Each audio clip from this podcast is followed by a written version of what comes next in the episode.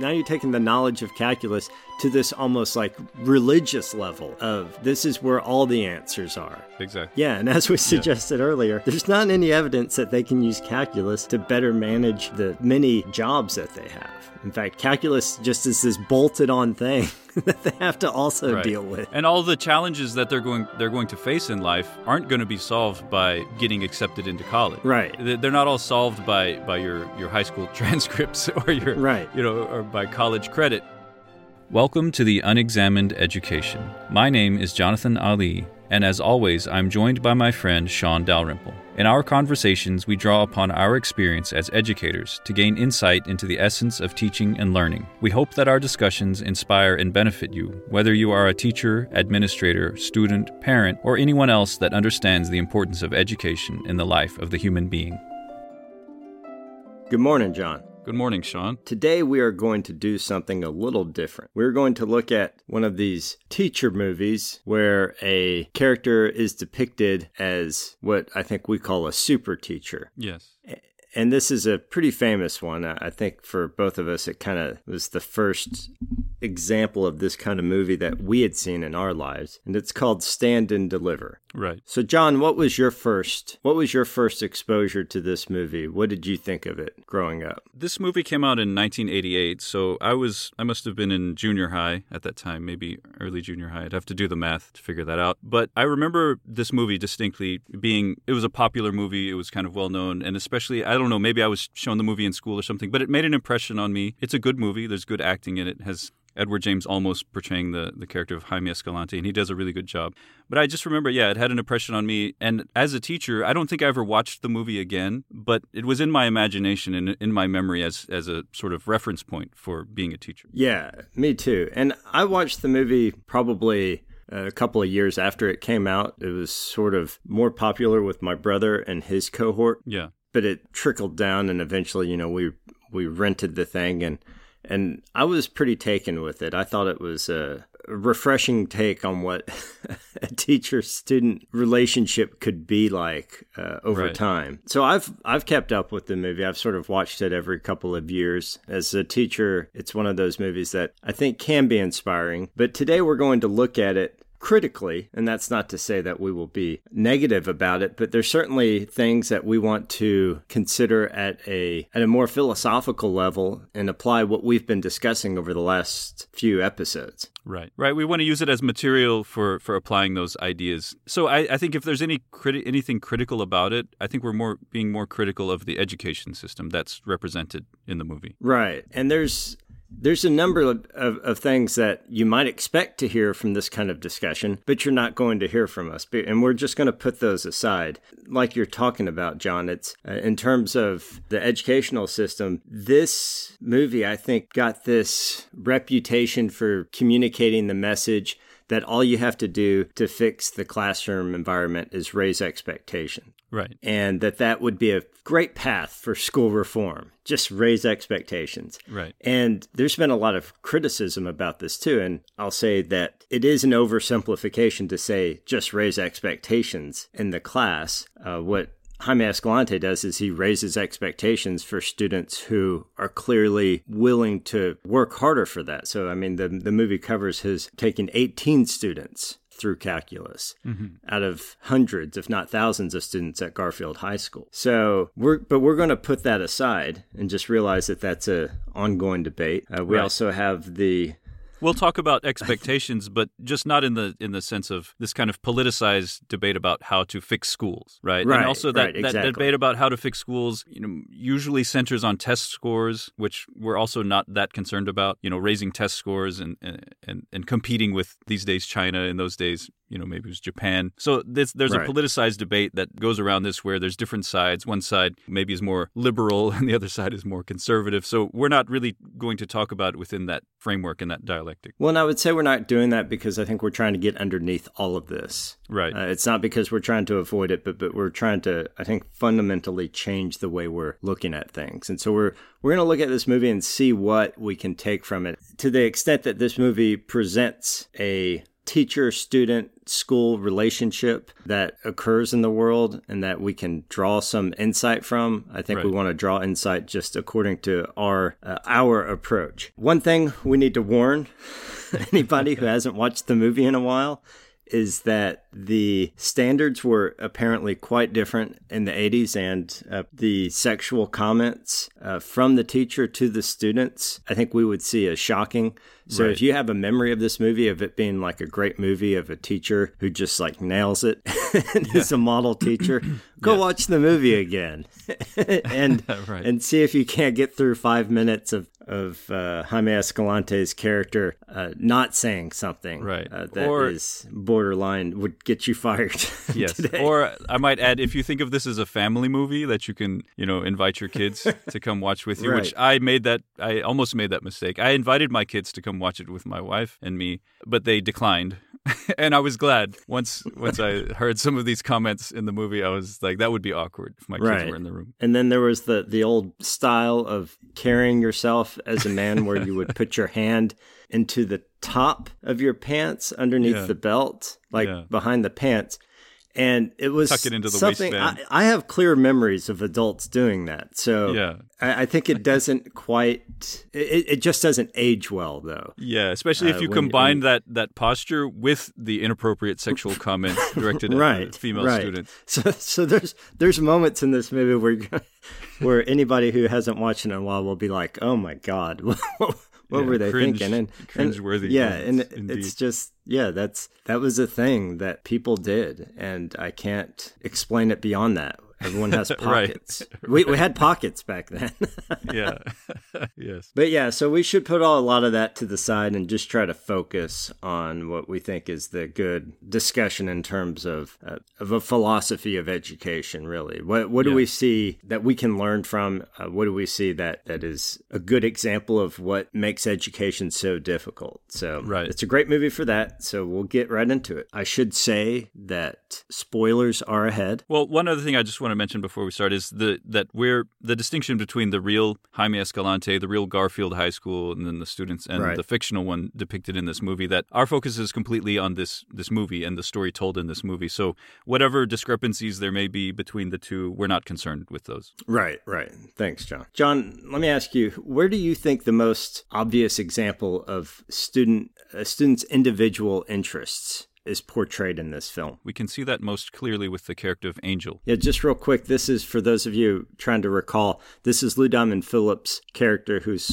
starts off with the he's in a gang he comes in with a gang and with his boys and so and develops from there i think this is the best place to start because in our discussions and our theory and of education we started with the importance of genuine interest of the individual and curiosity and desire to learn i, I would say he's the best the clearest example and you could even say to some extent maybe the only example of a student whose relationship with with the teacher is a relationship of independent will and desire. Because and you can see it also in the in the the way that Jaime Escalante treats him. He gives him the harshest treatment and I think it's because he he understands that that Angel really wants to learn and he really he has a desire to learn calculus and math that it's that it's in him. And I think there's a scene where Escalante is introducing the concept of negative numbers, and I think it's I don't know if it's looking too deeply, but in this scene you can see the the, the beginning of this when Angel is the one who answers the question of what you know negative two plus two that it equals zero. Well, after Escalante threatens to break his neck like a toothpick. Yeah,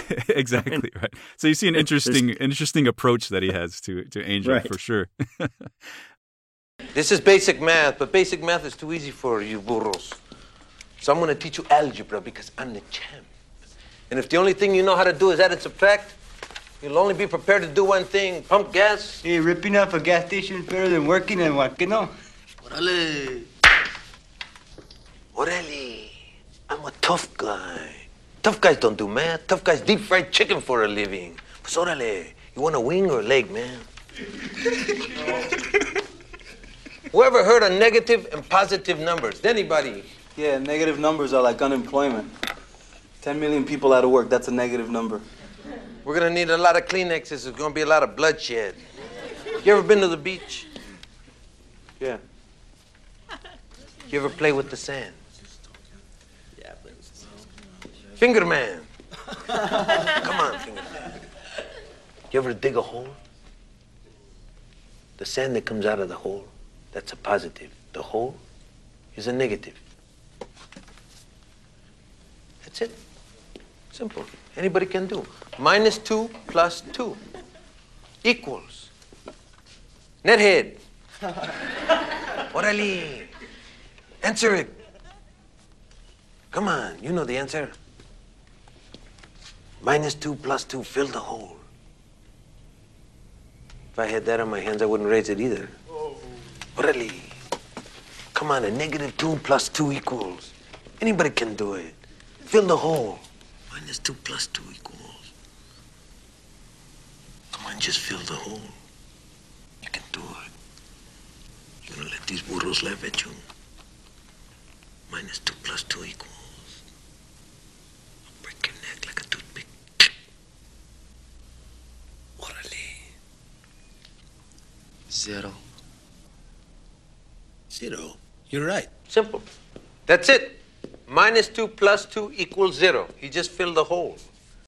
Uh, but yeah, I, I think, and you know, what's interesting is that Escalante also emphasizes the the importance of ganas, right? The desire to the to his other his fellow math teachers and also to his class. And this concept of desire that that he is emphasizing, I think, is equivalent to what we've been calling the genuine interest and the and concern and need of the individual, right? That to to desire that. Now, how it's interpreted in these different by these different students or you know for each individual case is another matter. But yeah, what's interesting is is we can see that there. Well, and I think what keeps it really pure is that Angel doesn't really ever give a reason for wanting to learn calculus. He just seems interested uh, in Right. learning all this math. Uh, and and really, like Escalante, I think we can all see is completely unreasonable in terms of his own ego at times. Because there's yes, there's the the angel that that comes in uh, late, but but there's this like he's a he's a key motivating student in the class. You know, he calls out Right. when someone is fall you know fallen asleep. Uh, he makes everyone laugh. He lightens the mood. He's he's definitely a good influence in the class when he's there. But yes, he's late. One, I think one time they show him he's late. It's irresponsible, or it's not really clear Right. that he has a reason. But one time he's late because he they, they show him at this overcrowded clinic with his grandmother. It's like a Saturday or something, and he gets kicked out of class because he's late that that time.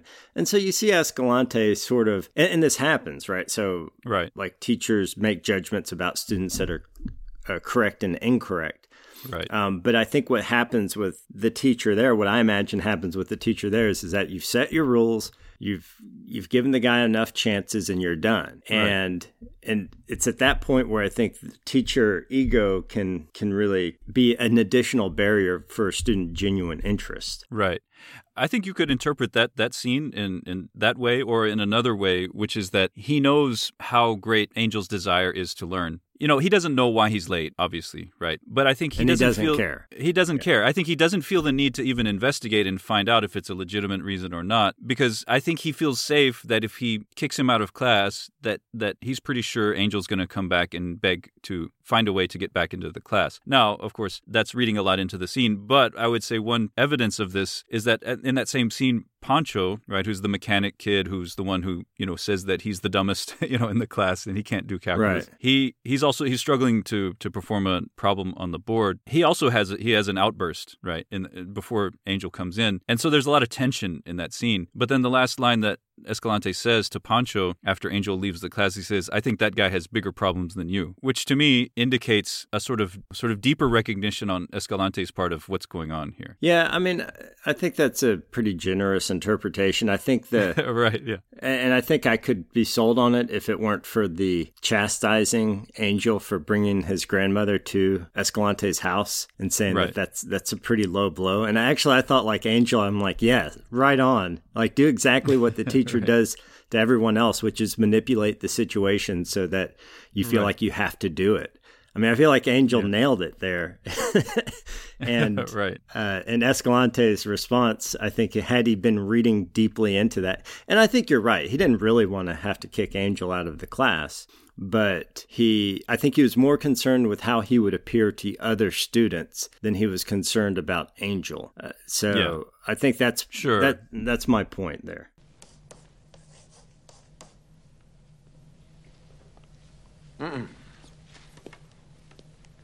Try the shortcut. This is easy. Baby stuff. We're Boy Scouts. Kimo, my mind don't work this way. Tic tac toe.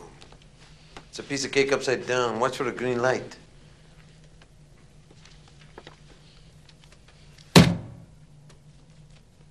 I've been with you guys two years.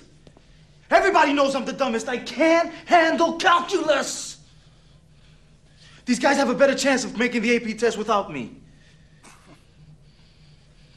Don't laugh. How could we laugh? You're breaking our hearts. Don't do this, Kimo. I mean, how noble.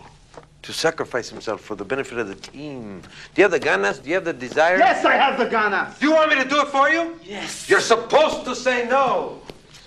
Well, I'm gonna have to get tough. Bullets are gonna have to start flying. We're gonna have to work right through Christmas break, okay?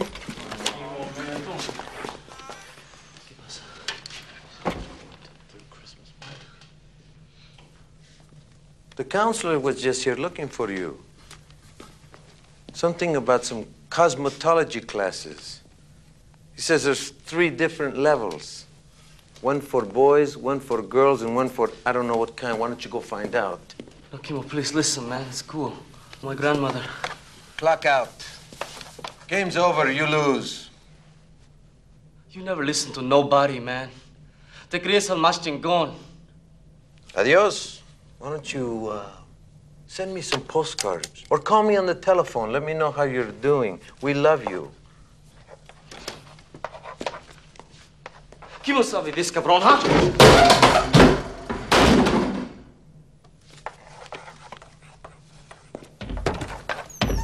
Pancho, I think that guy's got a bigger problem than you. Tick, tack, toe. Simple. Right. Yeah, in that in that way it reminds me of the story I told of when I first started teaching that I was using that approach that you have clear expectations and you implement them consistently, right? And and yeah, if that's the case then he's basically he set these standards and he feels that these standards are essential to maintain the integrity of this effort, right? Right. And even though he has a lot of sympathy for this student, but he's not going to let that get in the way of these essential standards. Yeah, and and I think this is the trouble with the approach. Uh, you know, generally, and it's interesting that Pancho's up there, and, it's interesting that they show us the the calculus scores at the end. Uh, Pancho. Uh, got a three. You know, he was really struggling with it, and he got a three, which is, of course, an acceptable grade and and may give you college credit. Uh, but Angel got a five, which is you know, that's Yeah. the top score you can get on an AP. Top score, not a perfect score, as they say in the film, but a top score that you can get in an AP exam. Right, right. And I think it's interesting that they do that scene with Pancho up there struggling and and not to say that like Angel doesn't need to be there for that in terms of solidarity. Solidarity with your fellow students is important. But for Escalante, the rules and the integrity of the class need to be more maintained for Pancho than for Angel. And Right. that's the tough thing that I think we as teachers find ourselves in oftentimes is a student Yeah. that can afford to miss a class or two and still do well is denied opportunities because of a, a sense that you can't you can't upset the integrity of the class. Right, right. Because of, of a need of, you could say, right, Pancho has a need to be there on time every day to, to meet these standards because if he doesn't, he probably won't get a passing grade on the test. Right. Angel, on the other hand, probably has much less need, but this expectation has to be enforced universally. In that way, it's a little unjust from that point of view. If the real goal is learning, then it, it can't be individualized. The expectations can't be individualized to that extent because because the approach is it's a general approach to all of these students uh, as a group ra- rather than looking at them case by case and, and one by one. In that case, then Angel would be given much more leeway because it's you know he's sharp, he picks up the math, picks up math very quickly, and he's going to do fine. But this is seen as as being a weakness or a, a mistake, lack of integrity on the part of the teacher generally in in teacher culture. Well, and yeah, you mean to be to be lenient on a student who doesn't necessarily need to be there for a lesson. Exactly. Right. Right. There's a character building element of attendance. Right, and- even if even if it doesn't benefit learning. No, and it, it, it occurs to me all sorts of justifications that, that people make for this kind of decision, which Yeah. is Exactly. One of them is character, right? You there's character involved in showing up to things that you should show up to or that you're Right. expected to show up to. Okay, we can discuss that, but let's realize that's a separate issue from learning the lesson. There's another point that you might say is well, you might learn something by watching someone else go through a process, or you might learn something by helping one of your fellow students out. Right.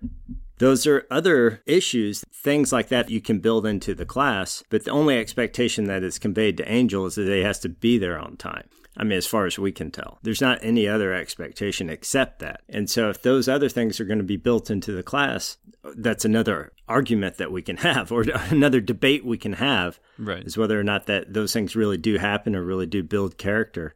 Uh, but they're separate. They're separate issues Right. Right. and the film clearly shows, and I th- reality clearly shows that it's a separate issue in terms of at least a test score on the AP exam. Yeah, right, right. We're not saying teachers shouldn't hold students to the standard of being in class on time, but I, I, I think we're just saying this: the discussion of that shouldn't be mixed all together with learning and and performing on tests and everything else as if it's all one thing because clearly it's not. And and as soon as you start making an argument for something that's uh, invalid or unsound, then you you hurt that cause that you're you're trying to argue for. Right. And really, education suffers from this a lot. There's a lot of Yeah, m- mixed expectations that all get factored into whether or not a person gets to attend a class or a person gets a certain grade. Right. Yeah. So now we could talk about the other student who who's an example of genuine interest, or maybe now if you want to talk about some of the other dynamics of the expectations of the group. Where do you want to go? with? Well, I mean, we can look at the the really pragmatic student, the student who has an interest in something else but sees calculus as an as a,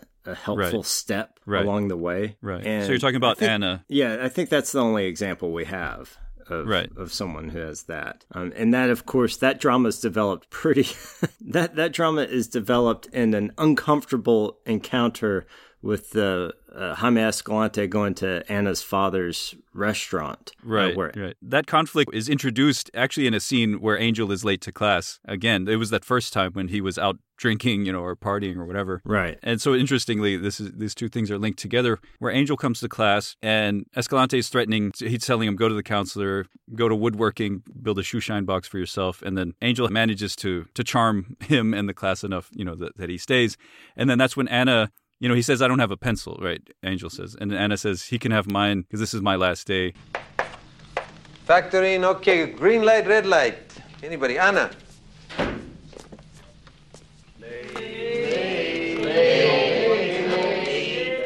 Okay, okay, okay. Go. Okay, okay, okay, okay. Go see the counselor. Come on, Kimo. No, go find yourself another class. Go to woodshop. Make yourself a shoe shine box. You're gonna need it. Okay, Kimo. The man, you know. Why don't you put them in college, huh? So dumb taco benders like me can pick their vegetables for them, collect their garbage, clip their poodles' toenails.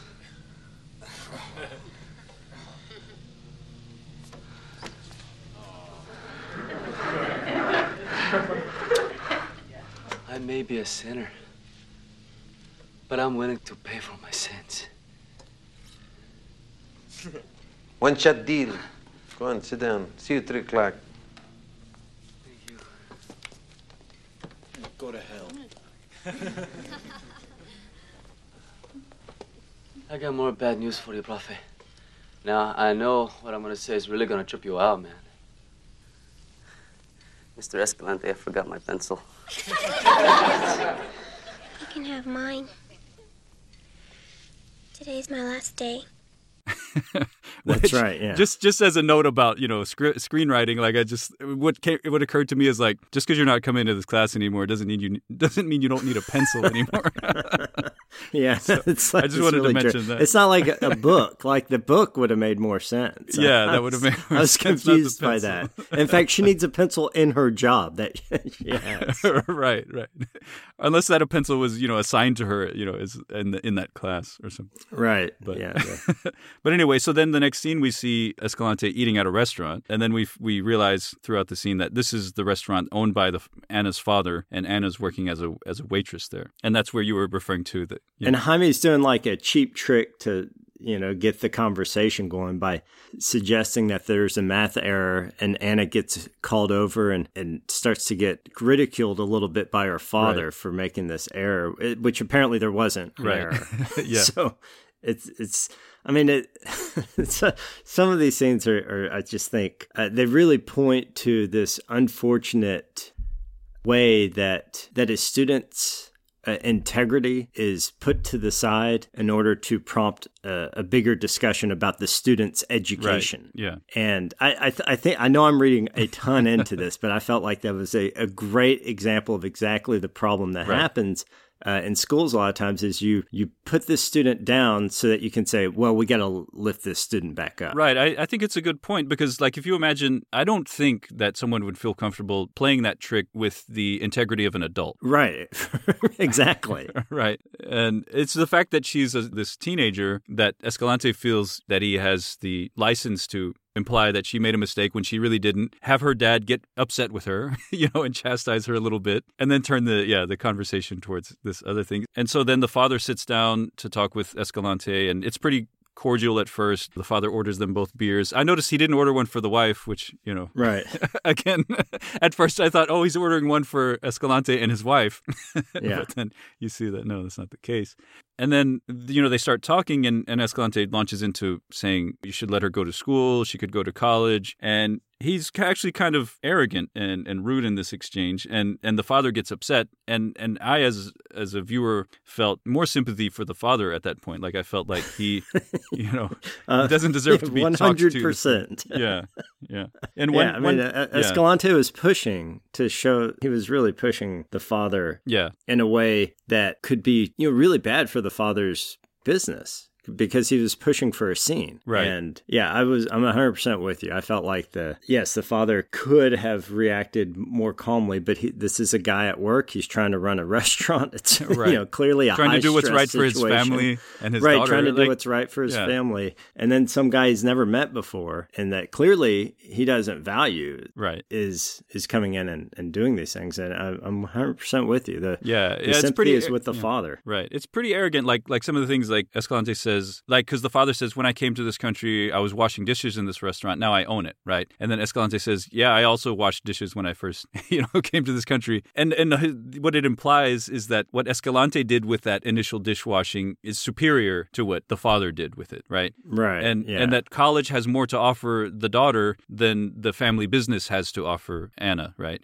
And and the other thing that Escalante says, well, first of all, he he uses his phrase, "She's a top kid" or "She's top kid" here, meaning she deserves better than this. And and then he made this one sentence, which I really sympathize with the dad that this triggered him, which he said that she can go to college, come back, and then teach you how to run your your restaurant.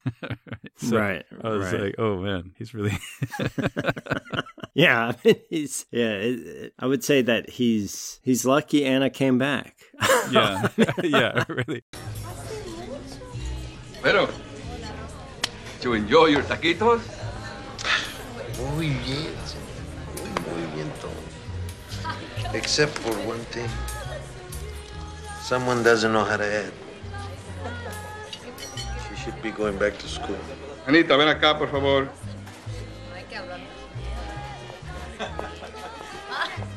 Despierta, mija. Mira nomás, te equivocaste otra vez. Papa, this is Mr. Escalante, my math teacher. Mr. Delgado. How are you? Mucho gusto. It's a pleasure. My wife, Fabiola. Mucho gusto, señora. Mucho gusto. Placer, señora. Can you sit with us? Sure.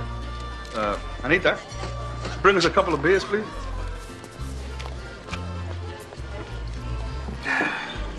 Should get another waitress. Anna can be the first one in your family to graduate from high school. Go to college. Thank you for your concern. Her mother works here, her sisters, her brothers. This is a family business. She's needed. She could help the family more by getting an education. Probably get pregnant. She wouldn't finish college. Uh, Anita, go help. Help your mom in the kitchen, huh? She talks about going to medical school. No. I don't think so. She'd make her own choices. Un momento. Yo soy el padre de la niña, no usted. She'll just get fat. She'll waste her life away in a restaurant. She's top kid. I started washing dishes for a nickel an hour. Now I own this place. Did I waste my life? I washed dishes too when I came to this country. Good. Why don't you put on an apron and give us a hand? Your husband comes into my restaurant, eats, then he insults me. Excuse my husband, Mr. Delgado. He just wants what's best for Anna. She could go to college, come back, and teach you how to run the place. Professor, I don't want your money. I don't need your business. Skip it. Take it. Yeah, so in the next scene, she shows up to class. Uh, she has the answer. To, yeah, this is also the scene where he's being observed and evaluated. He's being by the- observed. yeah, Yeah. And he's got the gigolo problem on the board. right. But I just want to just about the Anna.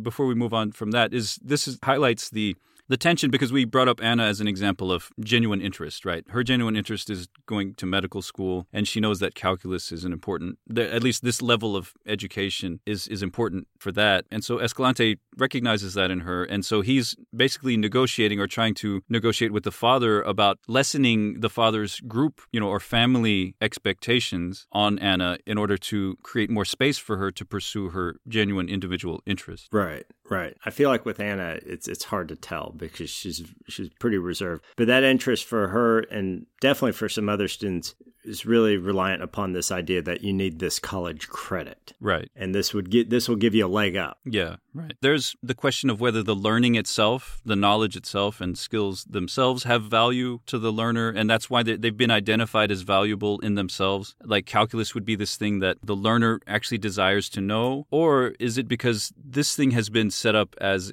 as a prerequisite for access to something else that that the students want, right? That in itself it doesn't really have value. Right. And and because of that, the value needs to be exchanged into the currency of college credit Right. in order for it to actually be you know usable as as a valuable thing. So it's not like these students are going thinking like if I know calculus then I'll be able to use calculus for example and that will be beneficial to me. Where I think that Angel is probably the only one who's actually interested in knowing about calculus. It seems, right, like from the clues that we have. The only one who's interested in being able to do calculus itself. Right. Although he does mention when in convincing Escalante that he should let him back into class, he does mention that, you know, he wants a good career and things like that. So f- as far as the other students are concerned, the discussion, like we mentioned, has more to do with the, the college credit. But there's there's one argument that Escalante makes to them at the beginning when he's convincing them to do algebra, I think, right? He he says that you already have, I think, two strikes against you or, you know, two Right. disadvantages maybe, where one is your name and people are going to assume that you know less or something like that. I don't remember the exact premises that he, he presents, but he says that math is the great equalizer, right? Right. And and so clearly this is something or it's something that he bases his encouragement on and the need for for doing this. But again here like the question is how does math equalize, right? Does it equalize through knowledge, right? Because someone who knows math and, and who can can do a certain level of math actually has an equalizing capability or does it equalize because it's a it's one of the gatekeeping mechanisms for access Right. to higher learning? Right. I think he's definitely pointing to the second. Yeah. I'm not sure there's any examples of a person better understanding like the human situation that he or she is in in this film because of the learning of algebra or calculus that happens. Pancho doesn't manage his relationships any better because of his math, right. because of his learning. In fact, maybe the gigolo math problem even uh, misled him.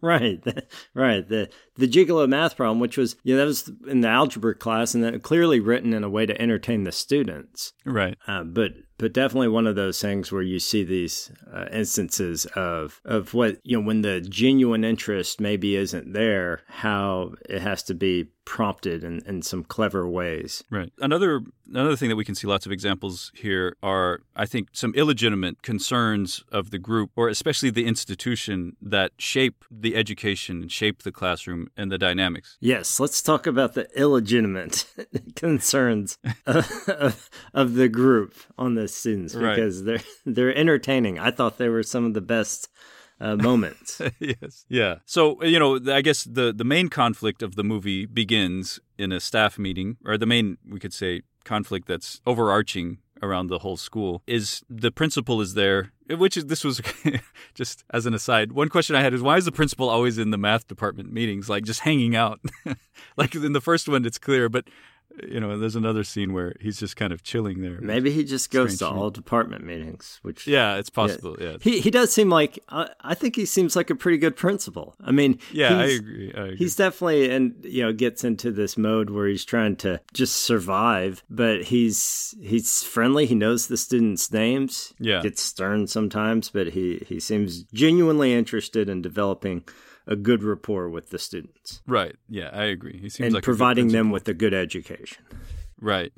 yes. And in this staff meeting, he brings up the issue that the school might lose accreditation, right? And, right. and it appears to be because of math test scores. And the chair of the department, one of the the head teacher there, who we saw in an earlier scene when Escalante first arrives at the school, she her whole take on this situation is that these kids are come from such a low socioeconomic background that they're at, they have so many disadvantages and it's not right to put this pressure on the teachers to raise these test scores because they're doing everything that they can with the circumstances that they're faced. Right. Right. And then Escalante's reply to this, you know, he's saying, I'm not doing, you know, because she says, there's not a teacher here who's not doing everything that they can. And Escalante, in a very subversive fashion, he says, I'm not doing everything that I can. Right. And there's a question here of, you know, sort of his strategy, right? Right. Because it has the effect of also elevating him in the eyes of the principal. Right. right. It's it's a political, you know, it's a pretty good political strategy on the one hand. So there's a question here how to, how to interpret his his behavior here. But, but the fact that he does follow through with what he says, it's not just an empty it's not just empty rhetoric. Right, but he, he does it. A, yeah, he definitely does it in a way that uh, is subversive for the for the uh, head of the math department. Right. And I think you have to you have to interpret from this that he doesn't like what she's saying. He doesn't agree with with her excuses that she's giving. Now, is this the uh, God, is this the same meeting where the the one guy is like, "I'm not coming back after Christmas"? Yeah, yeah. Because the principal is saying, "Anyone have any ideas?" You know. yeah. Anyone have any? He, he calls on the one guy. He's like, "Yeah, yeah. You must have something to say." That's right. They go to him because he's established himself over time, apparently, as a leader in this group. Right. And, yeah. it's like I got, I got something to say. I'm I'm changing jobs. I got a job with yeah, aerospace. I'm not coming back after Christmas. right. I got a job with aerospace. Yeah. Yeah. So that was a real uh, classic moment that.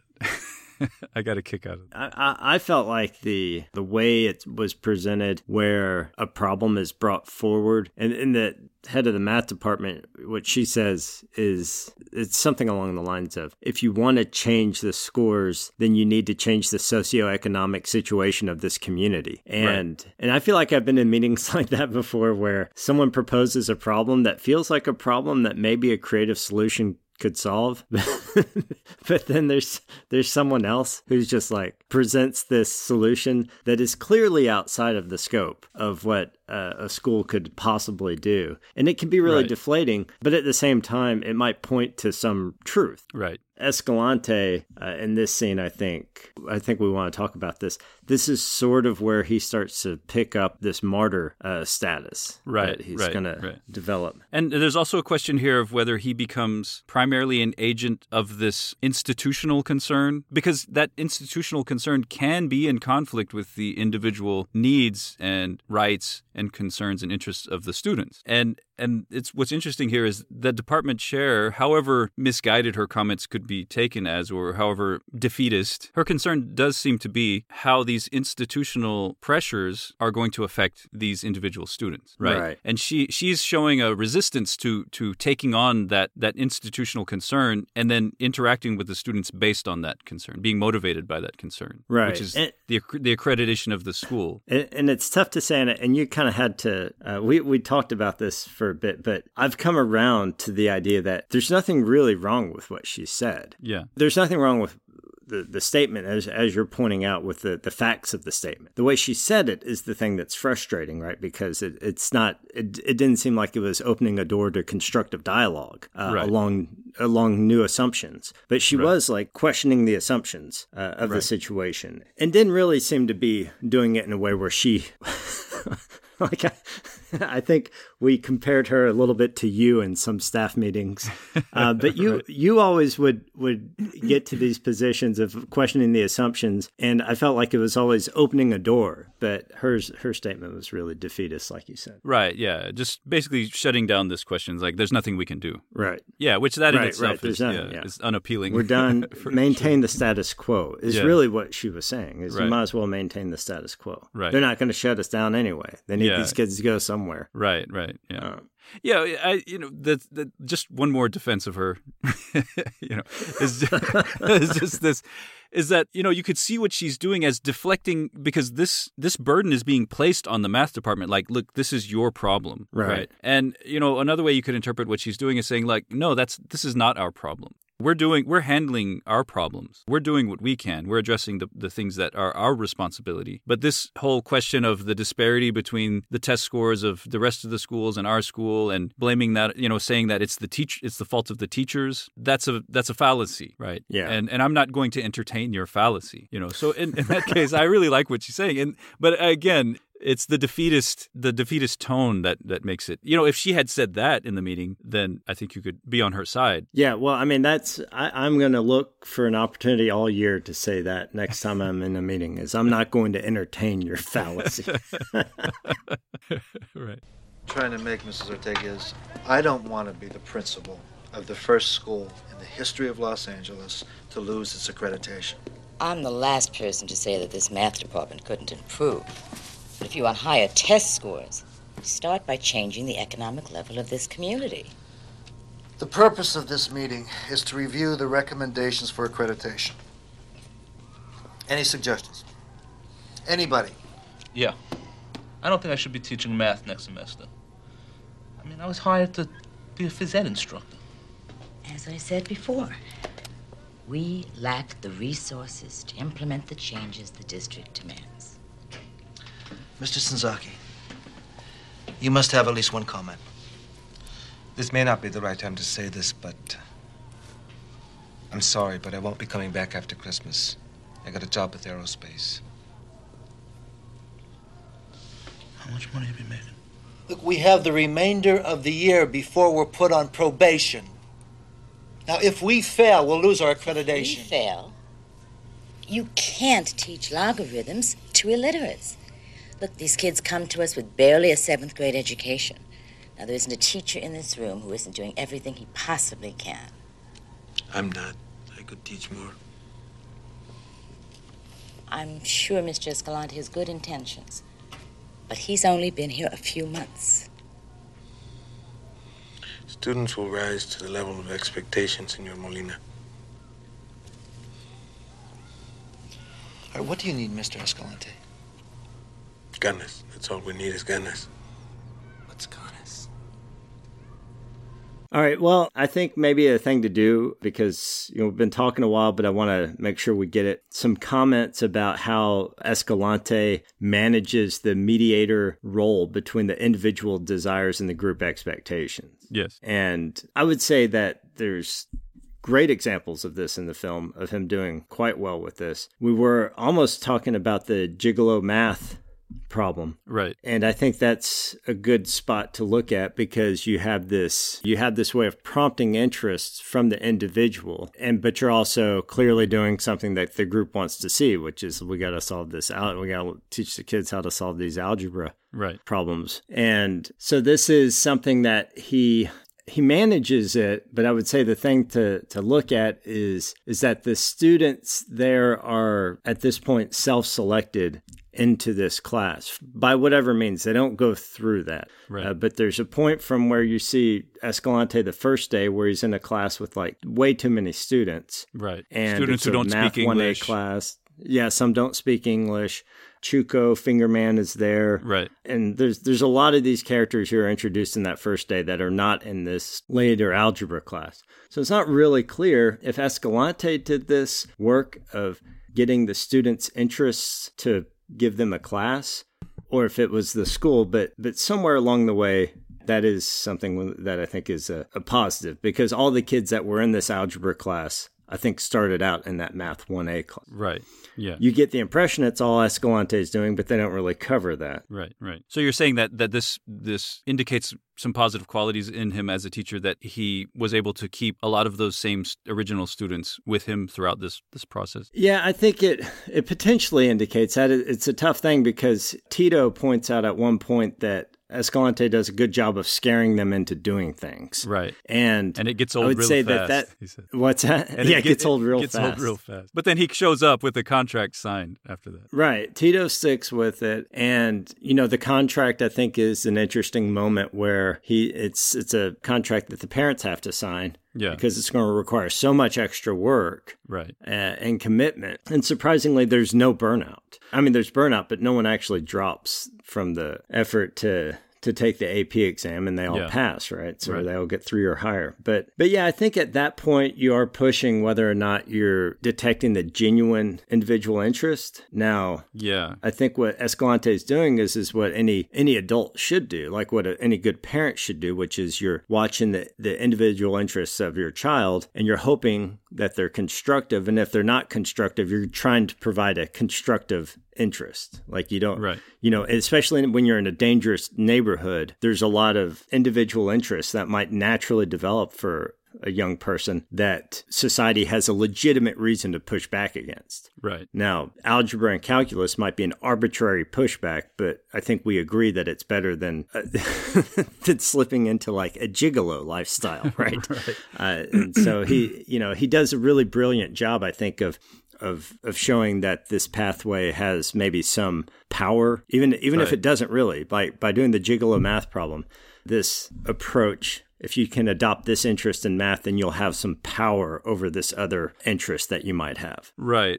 Just to just to push back on that a little bit is is that I was so proud of myself. I felt like I just made a great point. no, it is a great point. I it is a great point. But I'll, you know, it'll be even, you know, it'll benefit from a little bit of pushback too, I think. Okay, all right.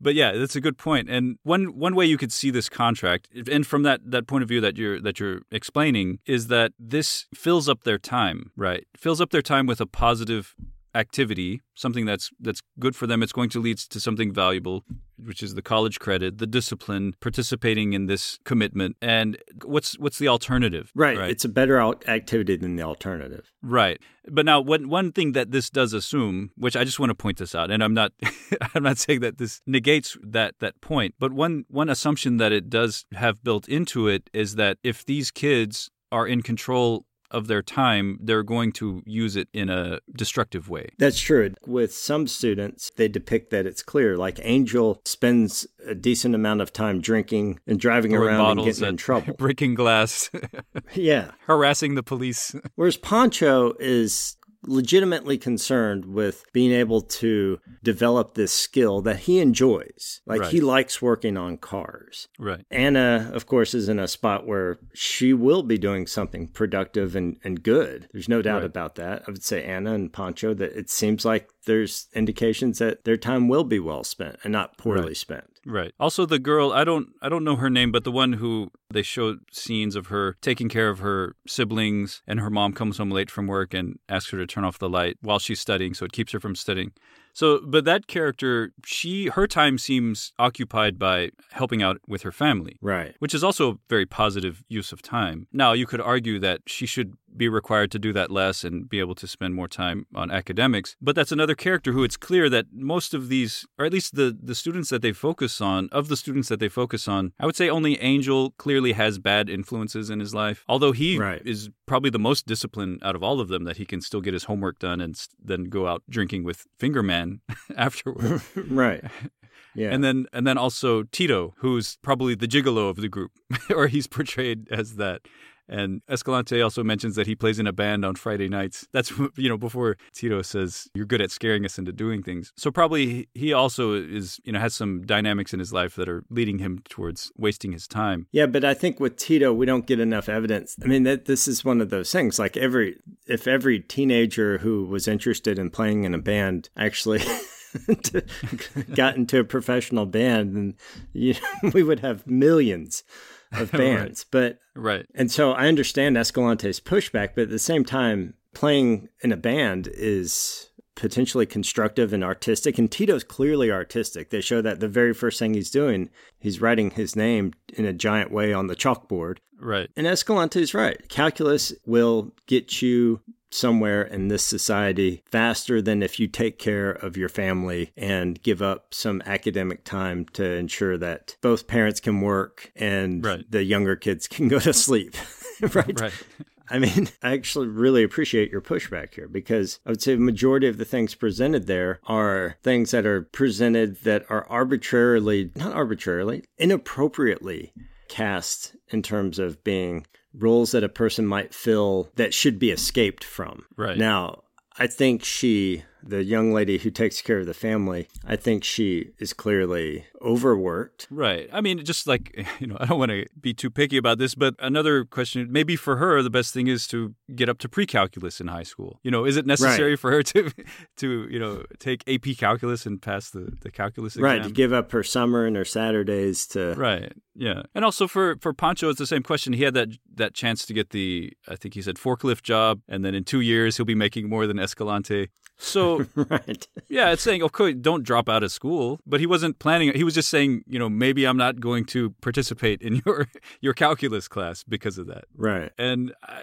yeah, it's it's a sort of like this absolutist kind of black and white thinking that either you're in Escalante's calculus class and you're going to be a winner, or you're not and you're going to be a loser. Yeah, it, it was kind of presented that way. And really, Escalante, I mean, the contract, of course, is important because these are, these parents have to sign it, and these are minors that we're talking about. Right. Uh, but you're talking about minors with a year or two left in their, in that status, and then suddenly they're adults. Right. And I think Escalante is a bit of a salesman when it comes Right. to uh, doing this. Right. Not to mention the scene with with Pancho in Pancho's car where Escalante's driving. right. yeah. Talking about minors, you know, who, who are still under the, you know, uh, Well, it was a t- guardianship of their parents. I, I thought it was such a weak point too, because yeah, I, I mean to presume that you can track that that a decision to stick with calculus is going to lead to a better life for you, and that the other decision is going to lead to a dead end. right.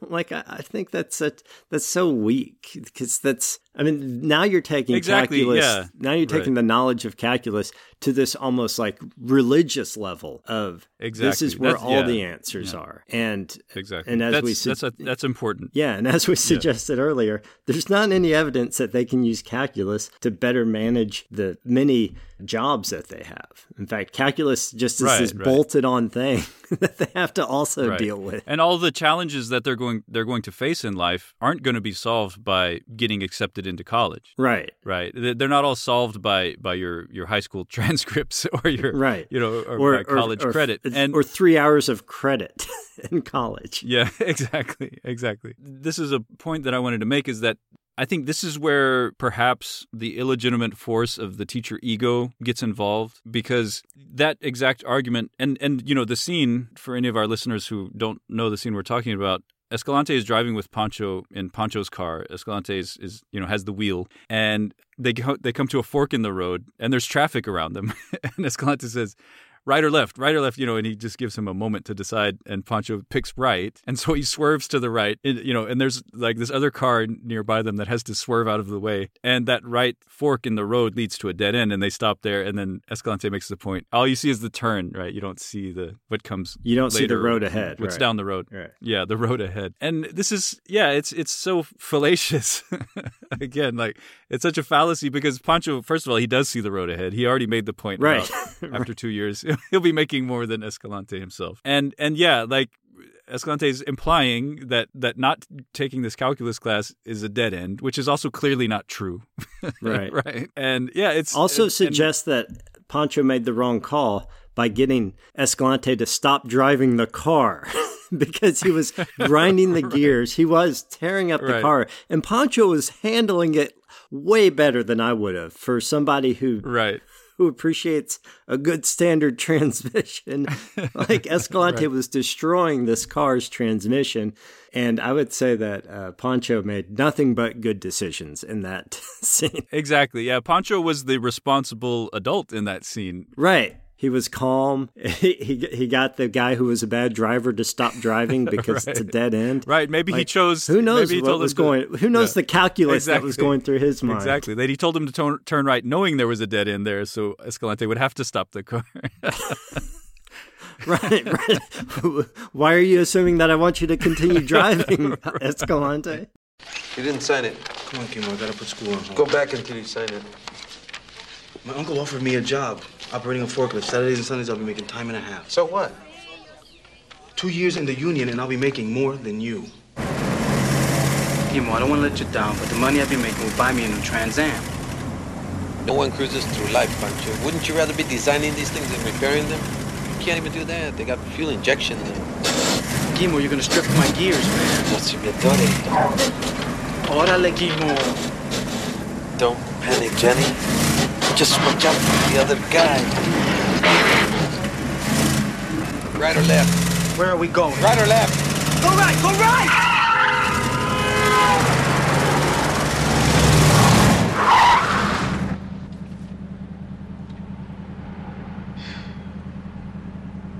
All you see is the turn. You don't see the road ahead.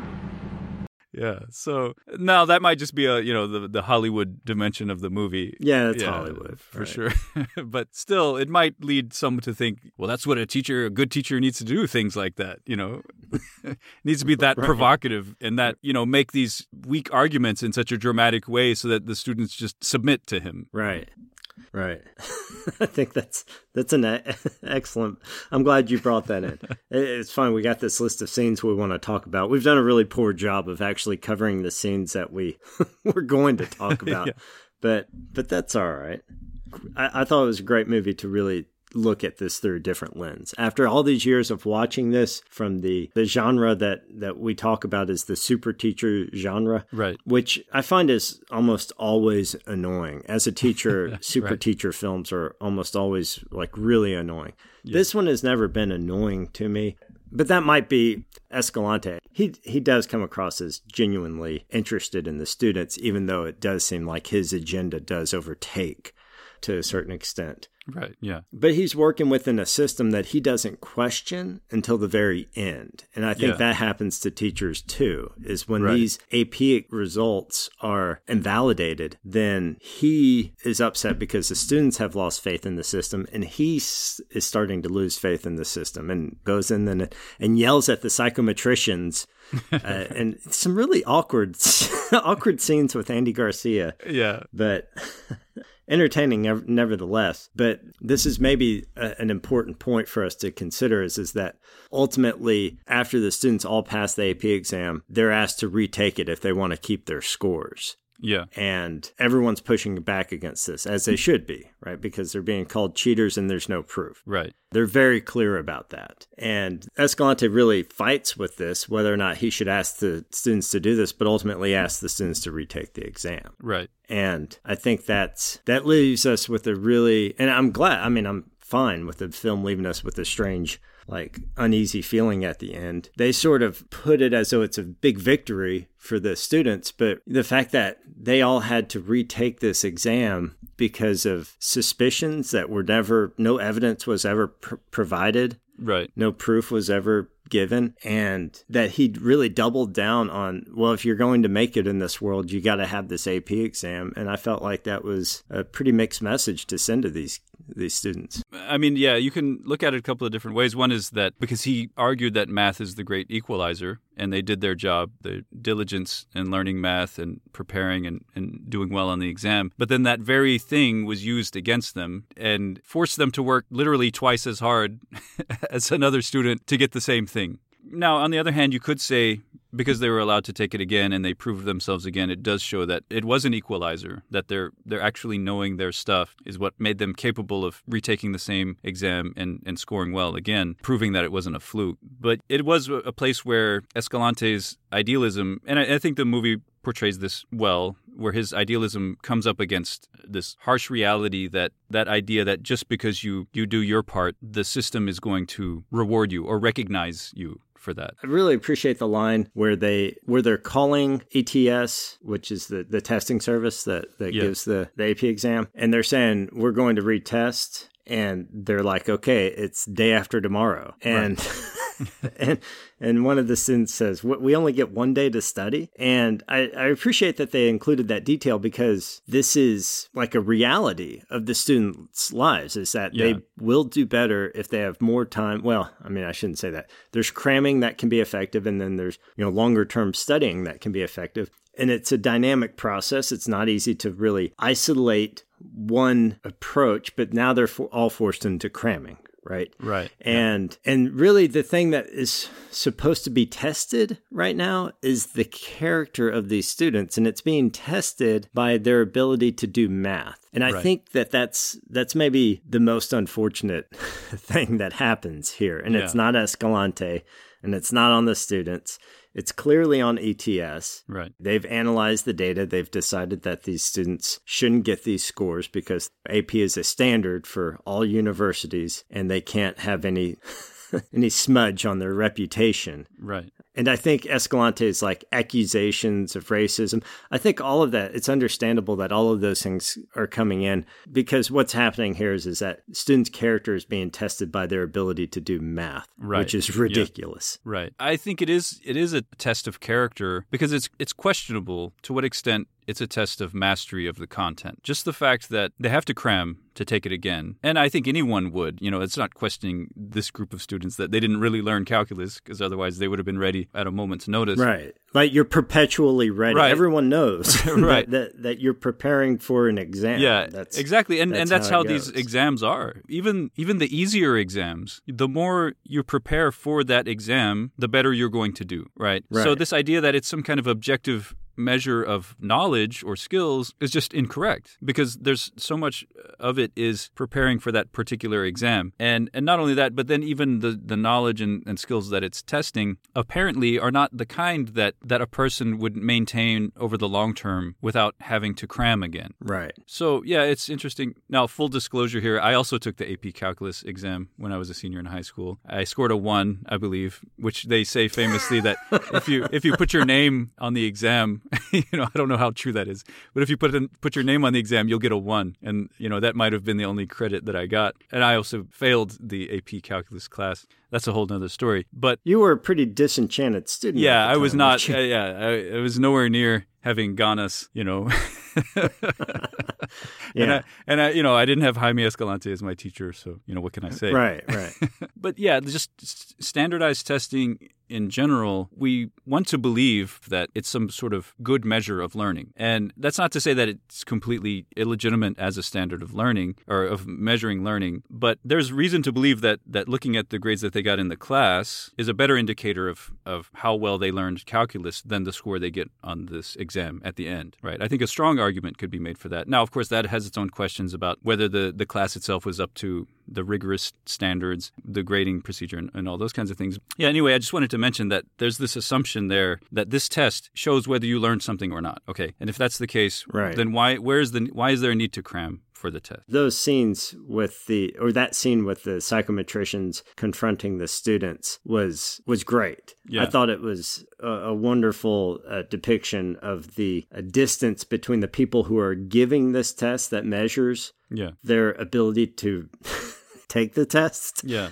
and and the students who have gone through like at this point years of work and are completely a group now like there's you know they're not fighting each other anymore Yeah. you know they're they're one group and they feel unjustly accused Right. and obviously that's that's the the situation and those guys they they really come across as impotent uh, Right. in the end the psychometricians Right. It's worth watching that scene because they, they sort of capture student culture there, especially students who've been through something together Yeah. and are confronted by these alien adults who are saying they did something wrong or are trying Yeah. to get to the bottom of something. One, this is just a movie. Again, back to the screenwriting uh, of that scene. I thought Angel's joke at the end could have been much stronger because the the, Yeah, rea- the reaction of the students is a little too much. Yeah, the reaction was appropriate if the joke had been better. Exactly. Yeah.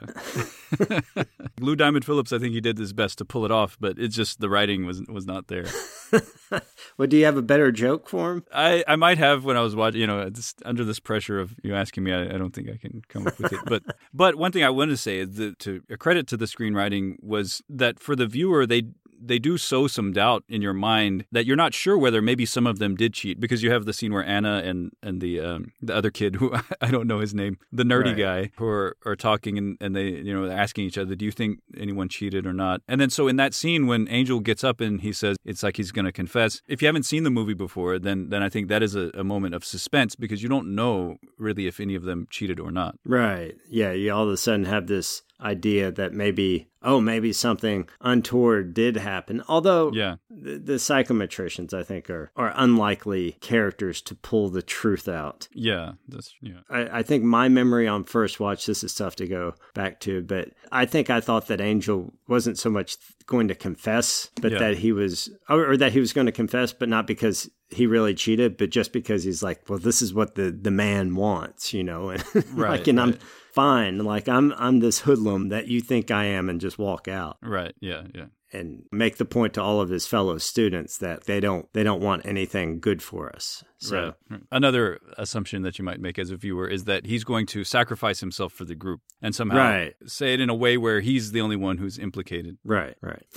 but actually, I'm I'm coming around to that joke now because it's so ridiculous, so extreme. He he, ba- he basically says that he he suggested that he got the mailman involved, and then he had to kill the mailman, right. uh, and st- stash his body in his locker. Right. Yeah. Uh, which I think. Actually, I think the joke's okay. I think the the suspense of it could have been brought up a little bit more. Right. Now that you mention it, there's the joke is a little clever in that it points to the absurdity of Right.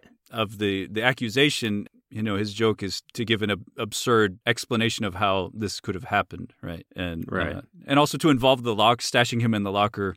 you know, makes it real high school. It's a nice touch. right? Yeah, it's a nice touch. Yeah, Yeah. and maybe shows the you know the the limited resources that these high school students would have to pull something like this off. Stashing the body would have to be done, you know, in the locker. Right. Right.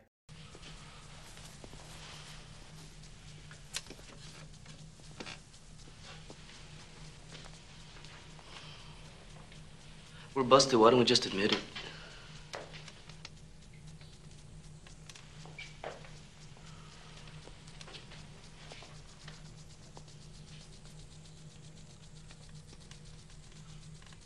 How'd you do it?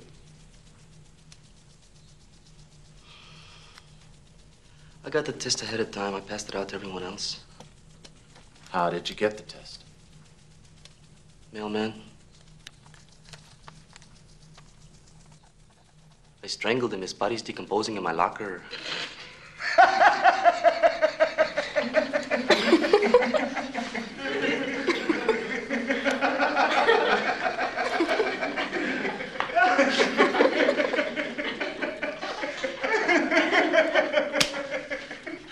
Yeah, I think we, I think we better call it a day on this. Yeah, yeah. It- It's a it's a film worth watching. It's definitely. I still think it works as a one of the few super teacher films that is enjoyable to watch as a teacher. And Yes. I mean, for me, but I'm definitely a lot more critical. I think of of where the system and Escalante could manage the mediator position a lot better. Mhm, yeah. And what it what it makes me realize is we've talked about the teacher being a mediator between the students' individuals individual interests and the the group's uh, expectations. What this reminds me is is that the school itself is supposed to be the mediator, whereas the teacher is the the particular person who has to mediate each individual societal expectation, and in this case, the Right. mathematical expectation. And when a when a teacher Right. gets that focused on managing just a single expectation, then it might be difficult to appreciate the, the overall role that you're supposed to have as a teacher as part of this mediating uh, effort between the societal expectations and the individual interests. Yes, yeah. To add to that, the teacher plays the role of that mediator in the classroom with that particular subject with these particular students, but the educators in general, which would end up being the entire school or the entire education system, has to mediate between those those concerns on the larger scale. We agree, right?